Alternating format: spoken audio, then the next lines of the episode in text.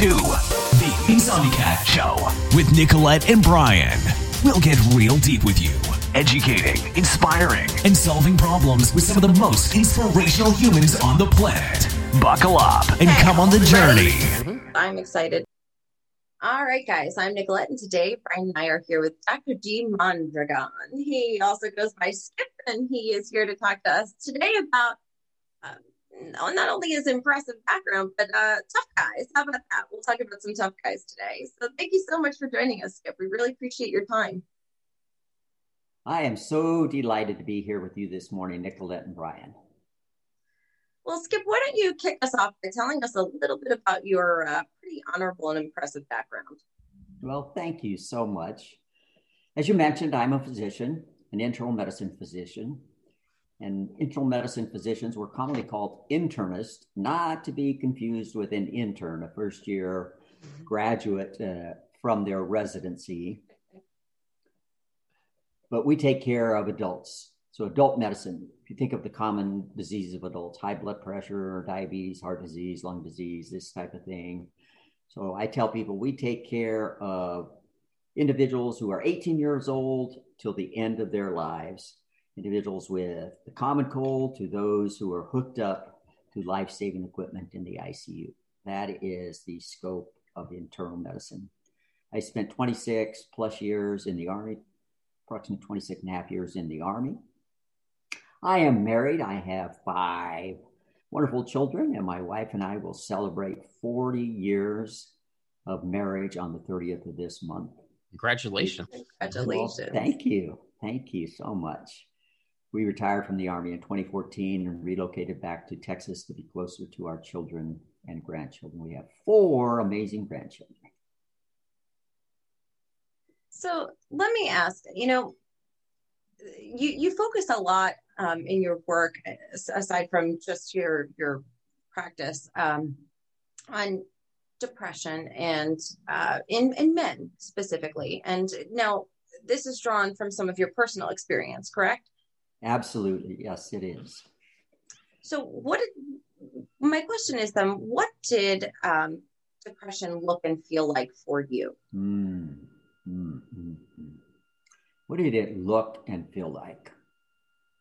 I started circling down the brink in 2013, approximately a year and a half before I retired from the Army. It showed up as insomnia, an hour or so, couldn't get to sleep, that stretched out to two hours, three hours, four hours, to the point where I longed for one to two hours of uninterrupted sleep.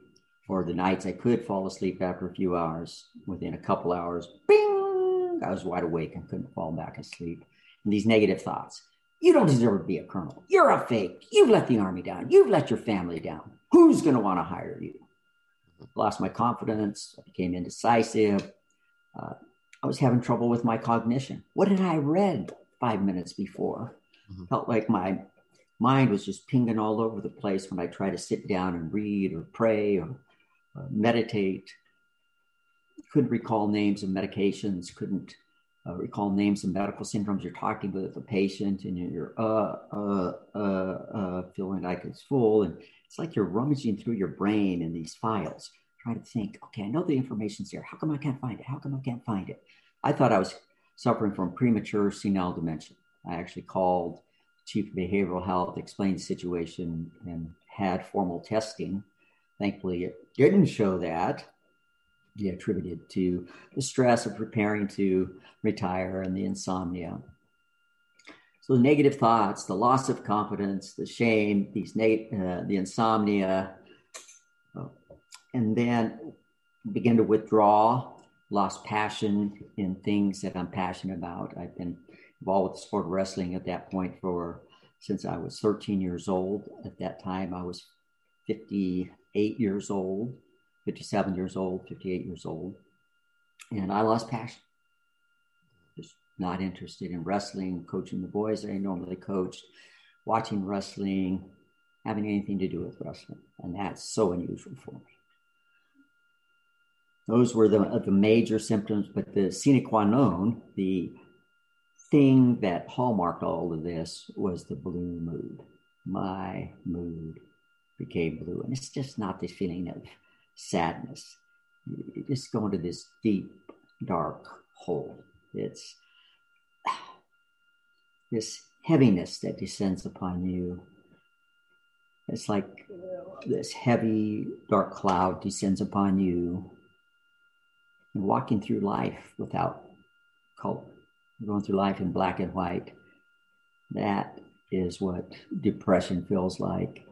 The inflammation that comes with depression, it made my osteoarthritis worse, the overuse injuries from all the training that I did for wrestling, pushing my body too hard, beating it up. That became inflamed. And then my libido, my sex drive, that was gone. So you talk about kicking a guy when he's down. You know, how could it get any worse? that, that's what depression uh, felt like. You, do you think? Do you think it started because you mentioned like you started doubting, right? A lot of things. You had a lot going on. You were leaving the army, and you started almost self doubting. You know, like where you were, your thoughts, and things like that. Like being able to recall. Do you think that's what sort of made it spiral down quicker? It was a lot of things. Uh, certainly, that was a major contributor. Brian, some things were going on in my department that we're going to impact patient care and graduate medical education, educating residents and visiting medical students. And I took the blame for these things. I could not have done anything to impact that, but I took the blame. I fixated on that, would we call ruminate, just run it over and over in my mind, lay there in bed at night thinking, oh my gosh, uh, this is horrible. And that was one of the reasons, but there were so many other factors. The accumulated trauma of many years uh, as a physician, you know, from years past as a youngster, you know, growing up mm-hmm. in the military, the things you're exposed to. I, I was deployed, for instance, for, for 37 months. I spent 30 months in combat zones, so I was away from my family for th- over three and a half years. You know that that takes its toll things you see and deal with as a physician and in a war zone, all of these accumulated traumas that you don't necessarily, that I didn't deal with uh-huh. adequately. Plus, I had three surgeries in seven months. And with each of those, it worsened everything the sleep, my normal routine, my heavy exercise. And one of the things I learned out of all of that is I used intense exercise to deal with anxiety you would ask me before that, are you an anxious person? Oh no, no, no, no. I don't I don't suffer from anxiety. but definitely I used exercise. That was my self-medication to deal with that. And that was another symptom that I had. I'd actually feel this flutter in my chest and my hands would become tremulous and my voice quaver. And I think, oh my goodness, people are going to be asking, Skip, what's wrong with you? I'm mm-hmm. holding the bulletin or in, in church, my hands are doing this. Uh, it, it, was horrible. It was horrible. So, so, yeah, so that was part of it, but it was this perfect storm plus the stress of retiring and the uncertainty. This is mm-hmm. all we've known for our professional life, except for our residency. We did a civilian residency. Now, over a quarter of a century, army, and now we're stepping into the civilian world and the the uncertainty. So there, it was a perfect storm. Right. No, as a you know, uh, I will quote this: a tough guy, right? How yeah, how, dif- yeah. how how difficult was it for you to grasp uh, or or accept that you were struggling with depression? Was that something that was difficult for you? It was as a, as a young child, I was bullied. I was typically the smallest kid in my class. So I was bullied. yeah, I was an easy target. That's one thing about bullies. They can spot the vulnerable person very easily. It's it's like blood in the water for sharks. They have that ability to pick them out. And I was one of those easy targets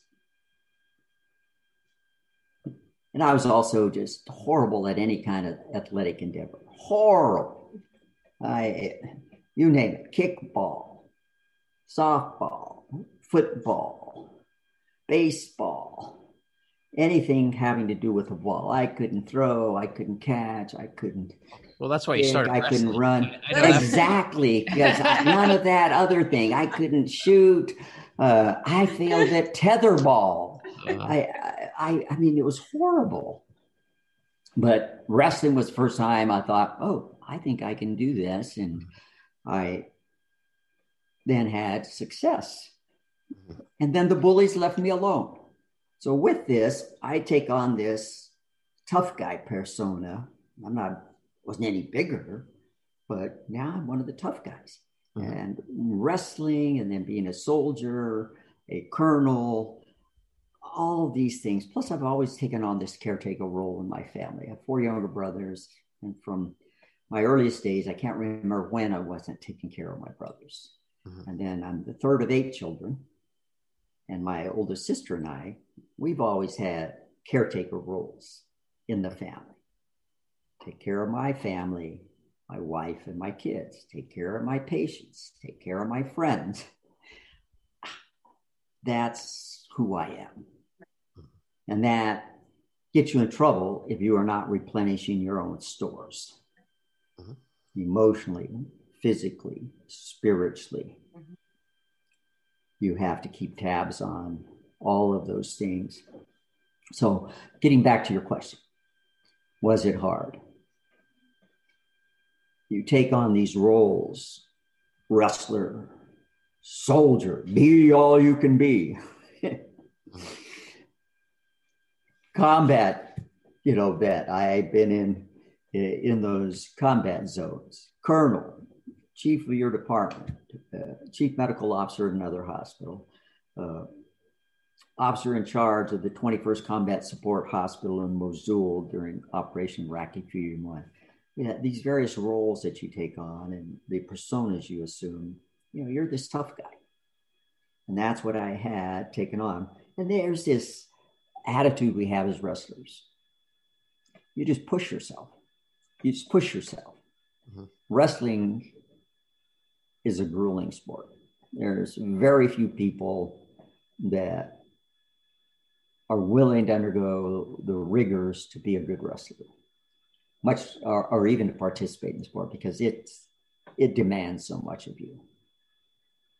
And we have this philosophy that you just push, you just push, no matter how much your lungs burn, how much your muscles ache, and how much you want to give up, you just keep pushing yourself. I call it the G factor guts. You mm-hmm. gut it out, we talk about that you simply keep pushing through it. And that's the persona I took on. And it came to a head on April 17, 2014. It's a normal day. I Drove to the office that day onto campus, or, or rather onto post, uh, Fort Gordon, Georgia. Got there, always got there early. Walked up into my office. Nobody's even on the same floor yet. Down the long corridor, nice shiny floors. Every office door is locked. Corner office. Unlocked the door, like I had few thousand times before in my time at Augusta. Put my lunch away in the ante room after I turned on all the lights, unlocked the door to my office, stepped in, and I turned around. I locked the door. I turned off those lights. I went over to the blinds, closed all the blinds. I turned off my phones and I crawled up under my desk in a fetal position. And for four hours, I asked myself, Skip, what are you doing? Skip, how did you get here? Skip, what's happening? And for four hours, I'm asking myself those questions. What happened? And I began to put the pieces together very slowly. The symptoms I talked about, Mhm. all those things that had been going on for those past several months. Finally, after four hours, skip, you're depressed. Go get help. So, April 17th, 2014, that began the day of my recovery. So then what would you say to other tough guys then who may be struggling with this, who don't have that um, awareness that you were able to achieve in those four hours? Well, one, I'm a physician and I couldn't understand what was going on with me. So, first and foremost, if you're struggling, understand that that doesn't make you a wimp. That doesn't mean you're not a man.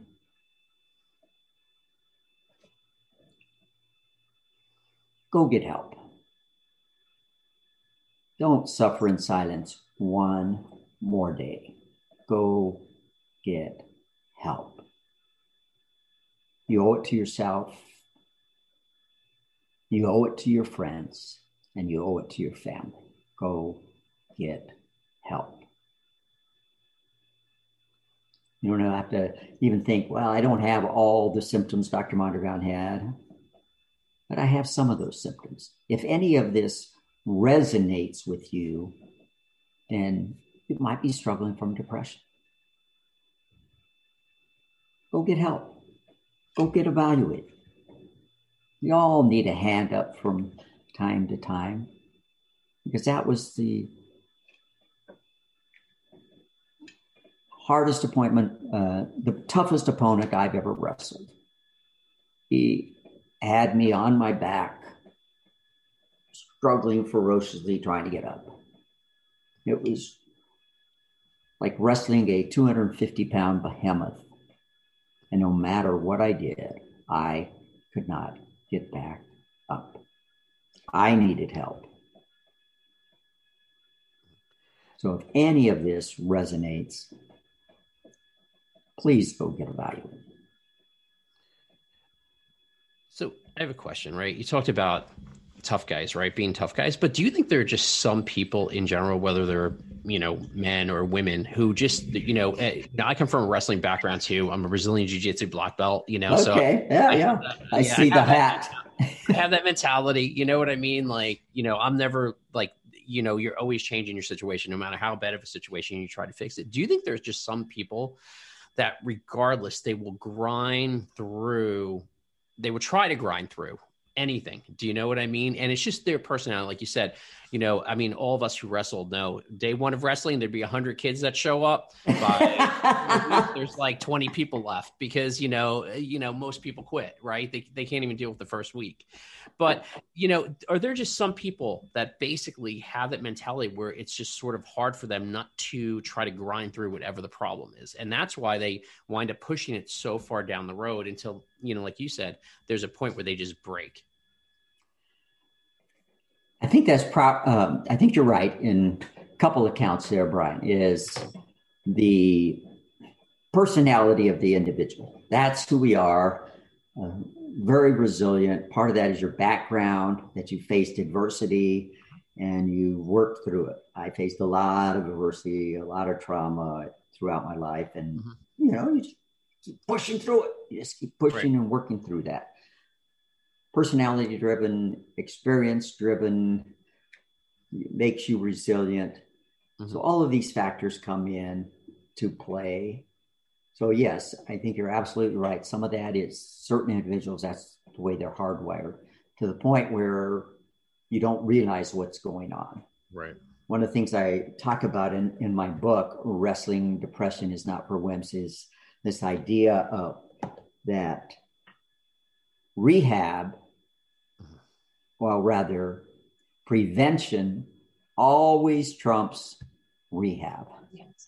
Mm-hmm. I was going to ask you about so that. So much, so much easier to prevent something than it is to rehab something. Yes. And I use an analogy of when I overtrained and suffered a a hamstring injury because I was too proud to stop when I first felt the little twinges in my hamstrings when I was actually not wrestling, but I was practicing judo. I was playing judo, mm-hmm. and I didn't want to seem like a wimp. Mm-hmm. So I'm a wrestler. So I kept practicing a foot sweep, kept mm-hmm. practicing a foot sweep, kept practicing a foot sweep. yeah. And by the time I got to the, the locker room after my shower, it's like, oh, gee, it's hurt. And then the time I got home, it's like, oh my gosh, do these hurt? I had ice. I, I couldn't even, I couldn't even bear to use a roller mm-hmm. on my, you know, foam roller on my hamstrings. And for the next week, 10 days, it was, they were so painful. I, I could, it, it just hurt to stand up and sit down. It, it was horrible. And, and then it took months, months literally for that injury to recover. And that was only through the help of complementary medicine, went to rehab, and then it was complementary medicine to heal that. It, it, was bad because of pride. So yeah. I use that idea that prevention always trumps rehab. And the same thing with things related to that. If I had the insight to understand, look what's happening to you, you Skip, mm-hmm. that, that insomnia was a harbing, harbinger, then you look at the negative thoughts and the confidence that was dwindling, the indecision that came along with that, the shame, the guilt, the withdrawal. I'm a physician, but I couldn't step back enough to realize all these stores my emotional, my physical, my spiritual, my mental stores, I am just, I am be, I am beaten down. These stores are just ebbing, ebbing, ebbing, ebbing, ebbing. Right. And I'm not adequately replenishing these. Uh-huh.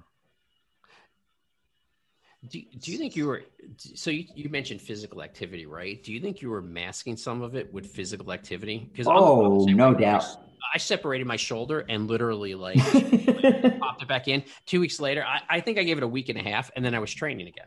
Like I was just like done. Like they popped it back in at the hospital, and I'm like, oh done. my god, okay, Dad, let me get back to training.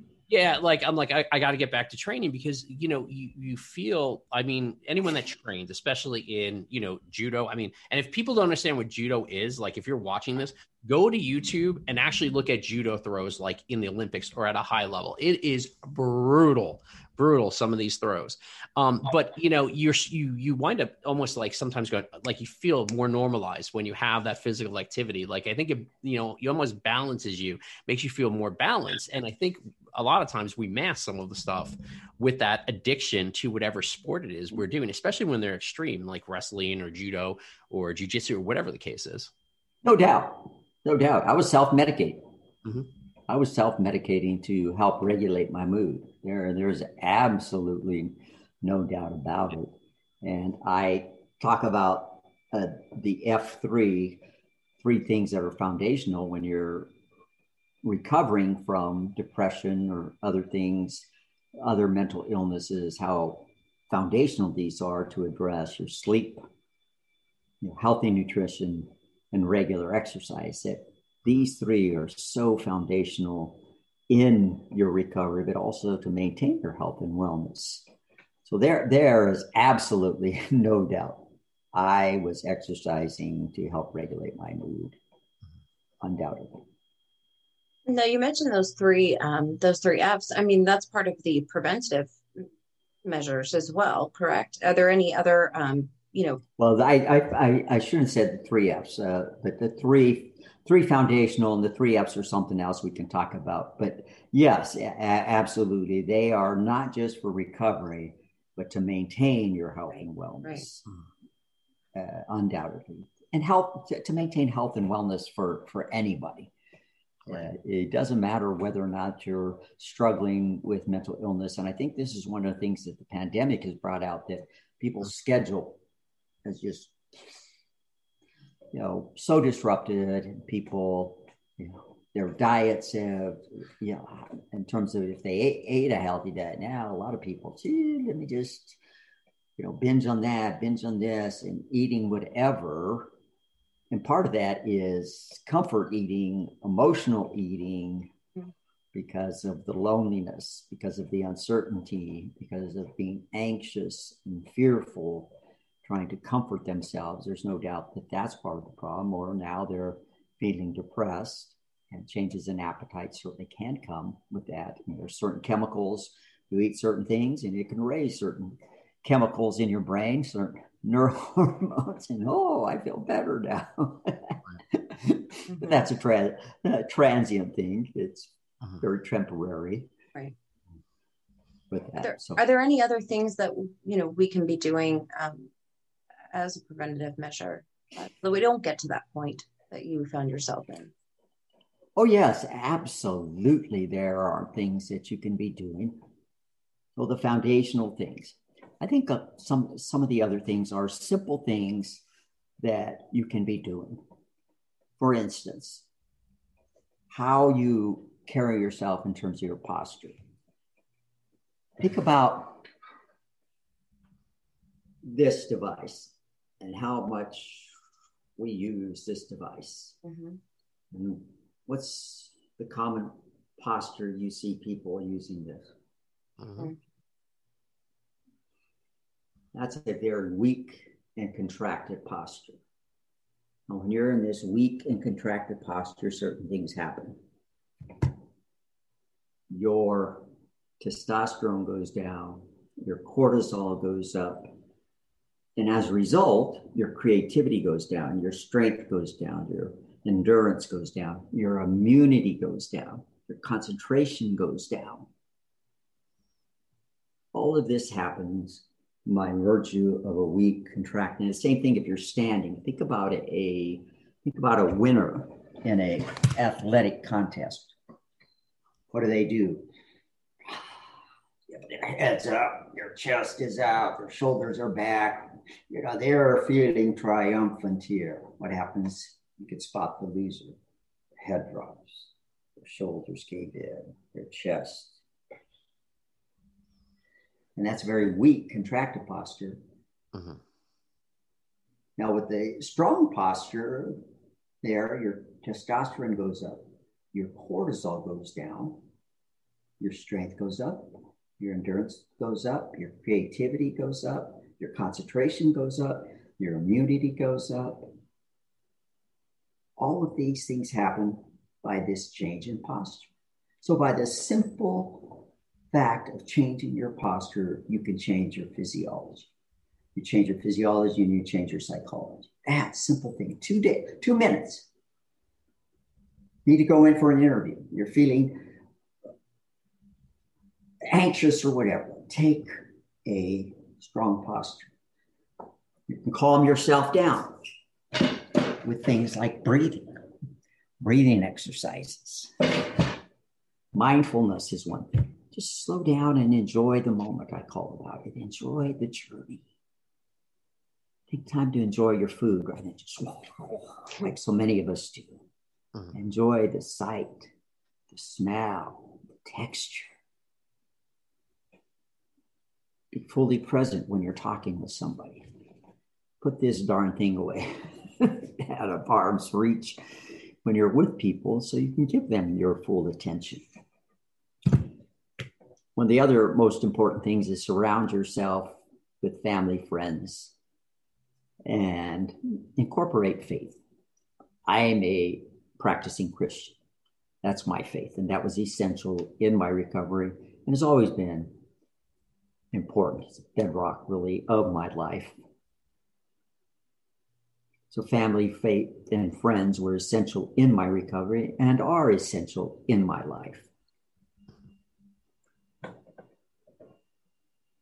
Getting out in the sun 10, 15 minutes a day, getting out and connecting with nature these have healing balm plus early morning sun exposure between the hours of 8 and 10 helps regulate certain prohormones to help you sleep better at night in terms of melatonin and certain other prohormones that improve your health and well-being.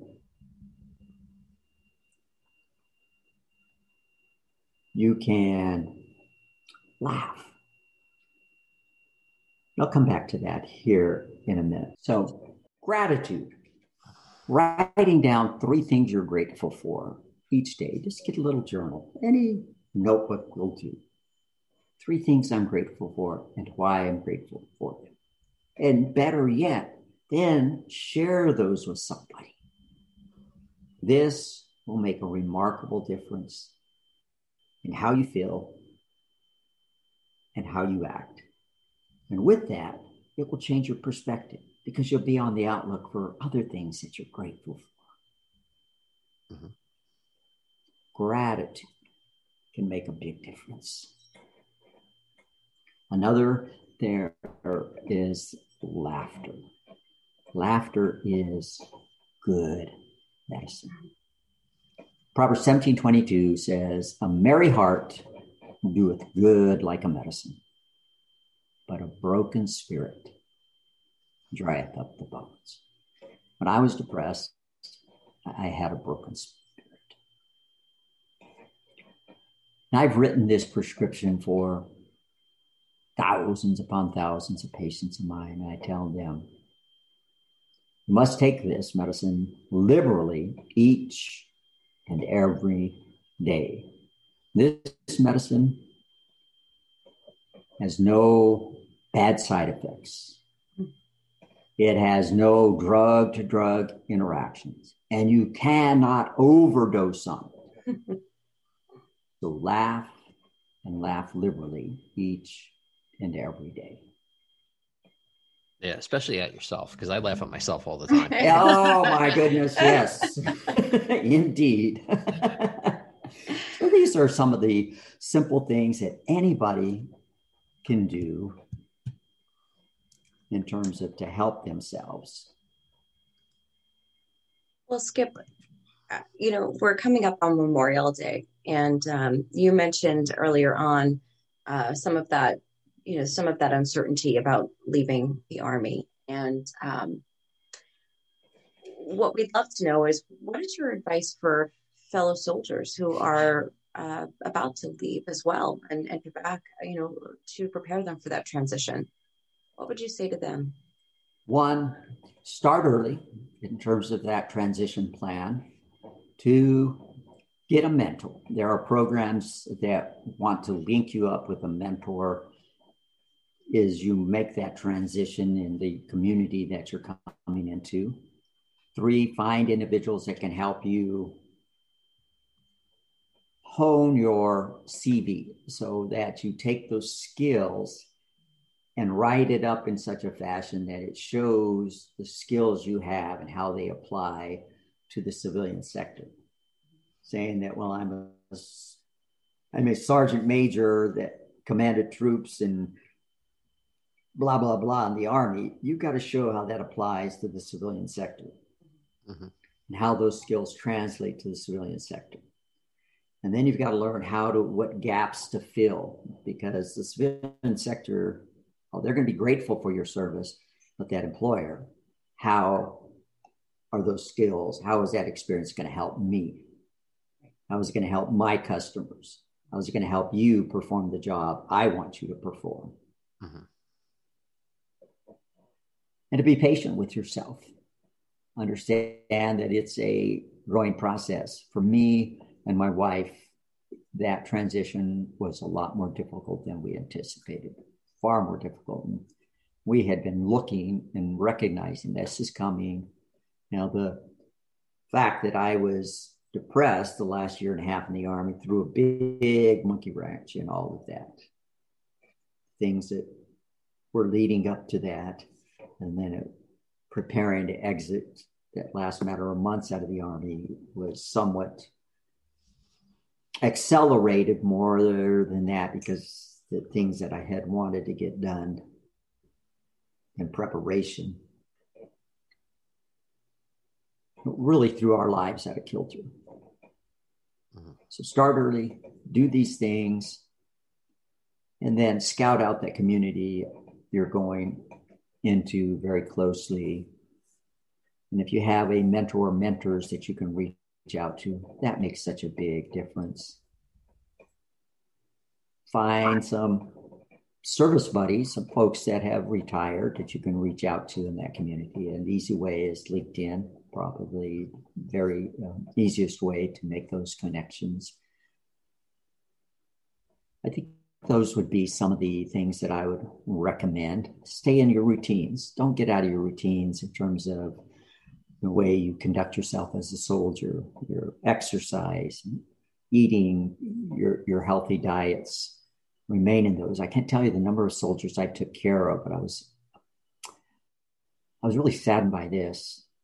Soldiers that were, some cases, many years younger than I was, that would retire and then their health would go go to pot. They'd gain lots of weight. High, you know, they develop high blood pressure and diabetes, and these ailments that they didn't have. Now they develop them largely because of the massive weight gain and the changes in their lifestyle. And it was sad. Here are these men that were very healthy and vigorous. They retire. And as I said, they were, in some cases, many years younger than I was. And their health was suffering now. I thought, good grief. These men have served, they retired from the army, and now they're suffering from these health problems because they haven't been taking care of themselves well. So take good care of yourselves. Be kind to yourselves and be kind to others. Skip, thank you so very much. Thank you for your service. Thank you for your work. And um, we'd love to uh, hear about where we can find. You just held up a book. Can you show us that book again? My book is entitled Wrestling Depression is Not for Wimps. I received an international that? award last week I'm very proud to receive that. You can most easily find it on Amazon. Okay. And we'll put that link in the description for everyone as well so they can easily. Well, thank you again, Skip. We, we really, really appreciate it. And if you'd like to connect with me, the easiest way to connect is at Skip on Facebook or Twitter at Skip WNW. All right. Thank you so much. It's been my pleasure, Nicolette and Brian. This has been delightful.